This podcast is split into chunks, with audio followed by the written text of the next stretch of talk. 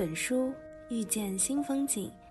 阅读是一趟心路旅途的启程，让你更加清晰地听见内心深处的声音，带你走进更广阔的人生境界。遇见藏书阁，陪伴你品读王俊凯推荐的书籍，在文字与声音中收获与启迪，感知俊凯的心灵温度。走进他的精神世界，让我们之间的距离一点点靠近。阅读不一样的书，遇见不一样的他。遇见藏书阁，静下心，聆听时间沉淀的答案。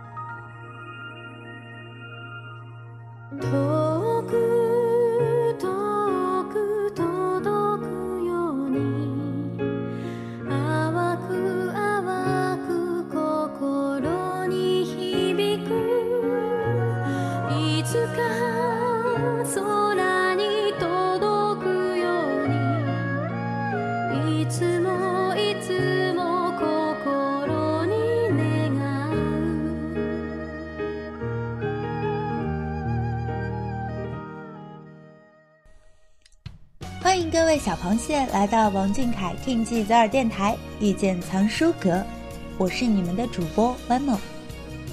距上期节目过去快一个月了，小螃蟹们最近过得还好吗？有没有想主播啊？本期节目主播我就带来了新的朋友，来和大家见面啦。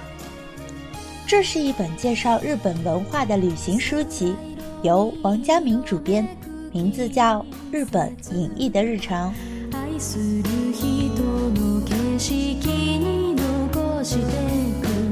提到日本，大家可能会想到热血的动漫、动听的音乐以及那美丽的樱花。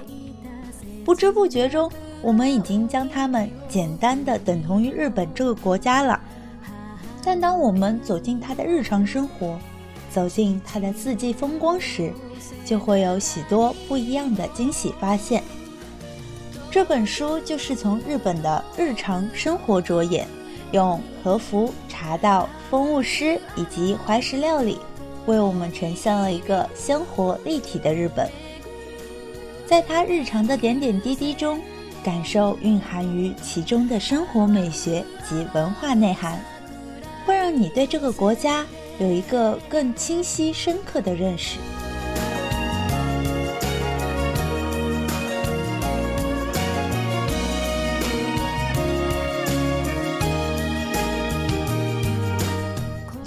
与日本也有着奇妙的缘分。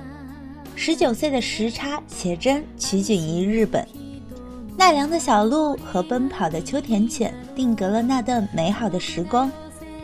此次的《Cosmo》杂志的拍摄也是在日本，为我们带来了一个不一样的日系少年。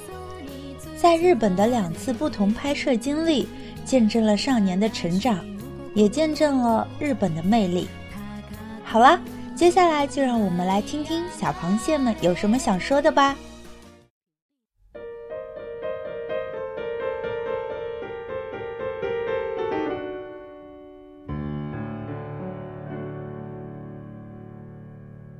微博 ID 为“远东故事九”的小螃蟹说：“没去过日本，但因为俊凯的缘故，一直很想去看一看。隔着浅浅的海峡。”日本，它就在那里。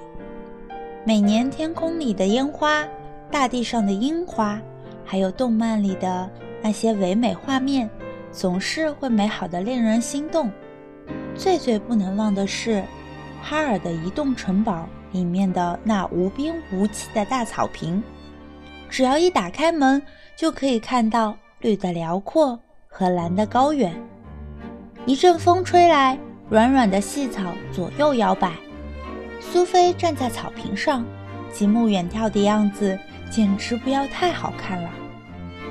永远喜欢宫崎骏爷爷漫画里的日本。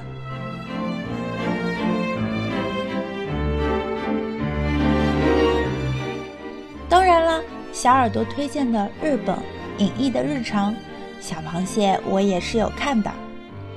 印象最深的还是他们生活的那种惬意，不紧不慢，没有什么东西推着他们往前走，只是按照最舒适的方式生活着。如果将来有机会了，一定要去看看日本，去走走俊凯待过的地方，去品品日本日常生活的滋味。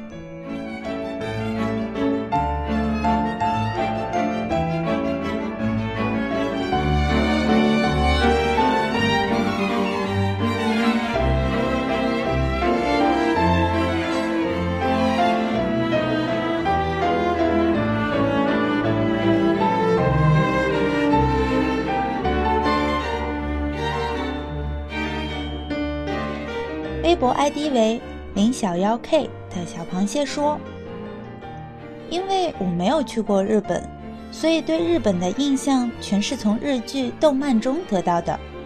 我最喜欢的一部电影是《小森林》，讲述了世子在位于日本东北地区的村庄小森的生活故事。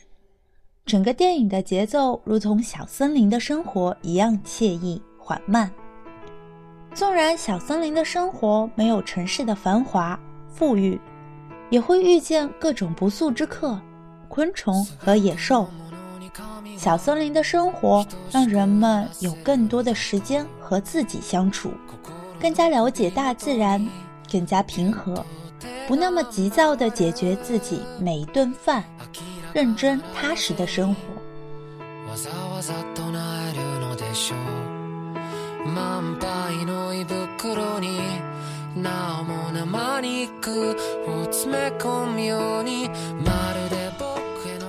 生活本就是由柴米油盐酱醋茶组成，夏天就在一天的乳热之后制作冰镇的美酒酿，秋天就爬上树干摘通草果，认真对待每一道菜，每一顿饭。夏日骑单车穿过满眼的绿，冬日行走在一片雪白中，秋日收割一片片麦田，春日享受着樱花的明媚。除了想去看看小森林里描述的景色，也想去看看小凯看过的烟花，喂过的小鹿，奔跑过的草地。其实，无论生活在哪里，都要热爱生活呀。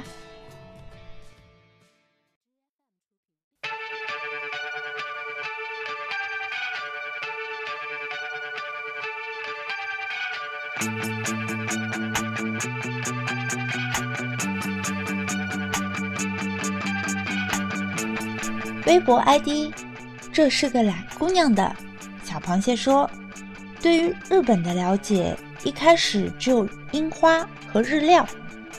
大学时不知怎么的，就跟着室友一起报了外语培训班。原本只是抱着试试的心态报了基础班，再后来就喜欢上了俊凯。当时知道他很喜欢动漫，再加上自己学起日语，也觉得很感兴趣。”便下定决心续班了。老师在上课的时候会给我们讲一些日本的风俗，讲一些他在日本留学的趣事。当时对日本的印象就是，日本街道很干净，料理很好吃，一年四季的风景都很好看。春天的樱花，夏天的烟火大会，秋天的红叶，冬天的雪景，都很吸引我。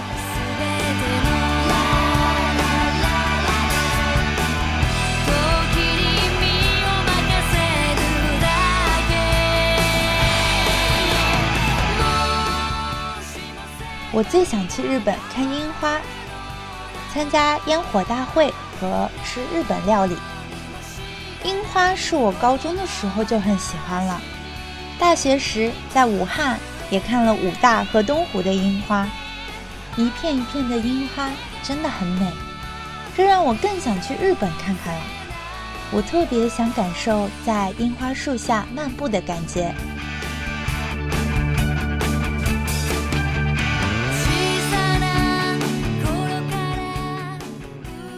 火大会一定程度上是因为小凯吧？他抬头看天空中的烟火的时候，笑得好开心啊！特别干净纯粹的笑容，明亮而又绚烂。我也想在日本感受一期一会的浪漫。我很喜欢“一期一会”这个词。人的一生中可能只能够和对方见面一次，因而要以最好的方式对待对方。难得一面，适当珍惜。我每次去见小凯的时候，也是怀着这样的心情。只有这样，我们才能够更加珍惜每次的见面吧。毕竟，每次见面都是我们想要珍藏起来的回忆呀。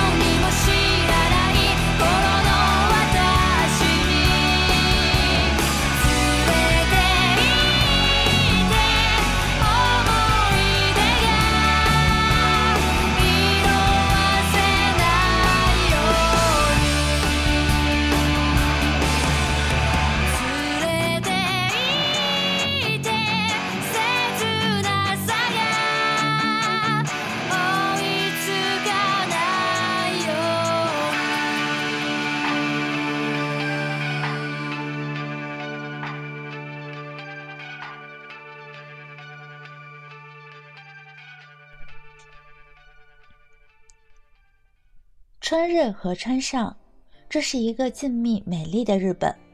避开那些繁华的都市，前往熊野古道、高野山、四国遍路，或许更能窥见日本的内核。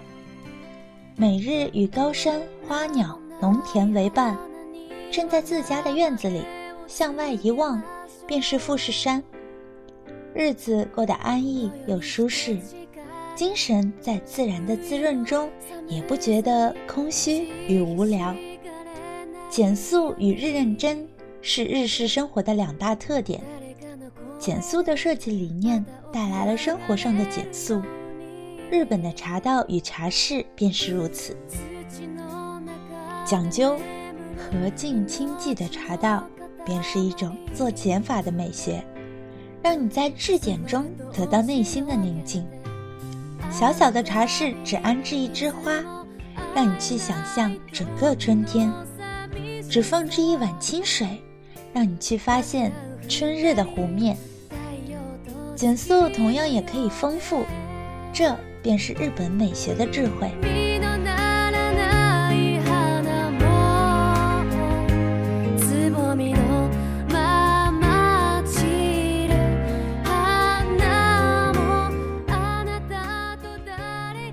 真的特点不仅存在于一生只做一件事的匠人之心，更留意于日本生活的方方面面。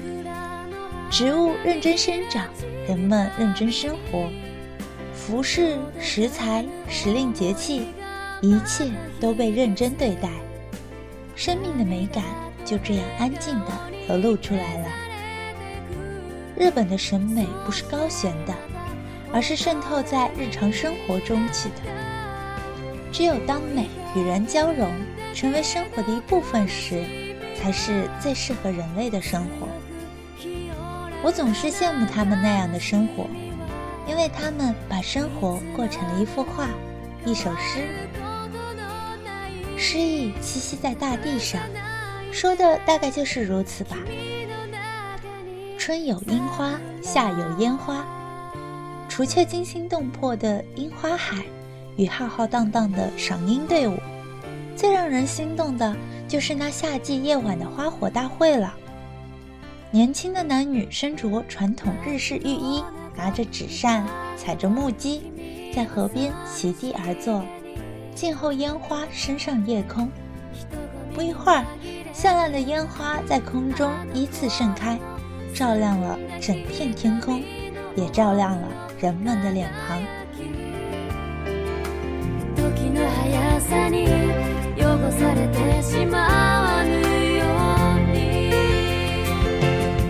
日本就是这样一个美丽的国家，小螃蟹们有机会可以多去日本游玩一番哦，感受一下它的魅力。好啦，今天的节目到这里就要和大家说再见啦。下期节目我们将会为大家带来东野圭吾的解忧杂货店，敬请期待哦。王俊凯晚安，小螃蟹晚安。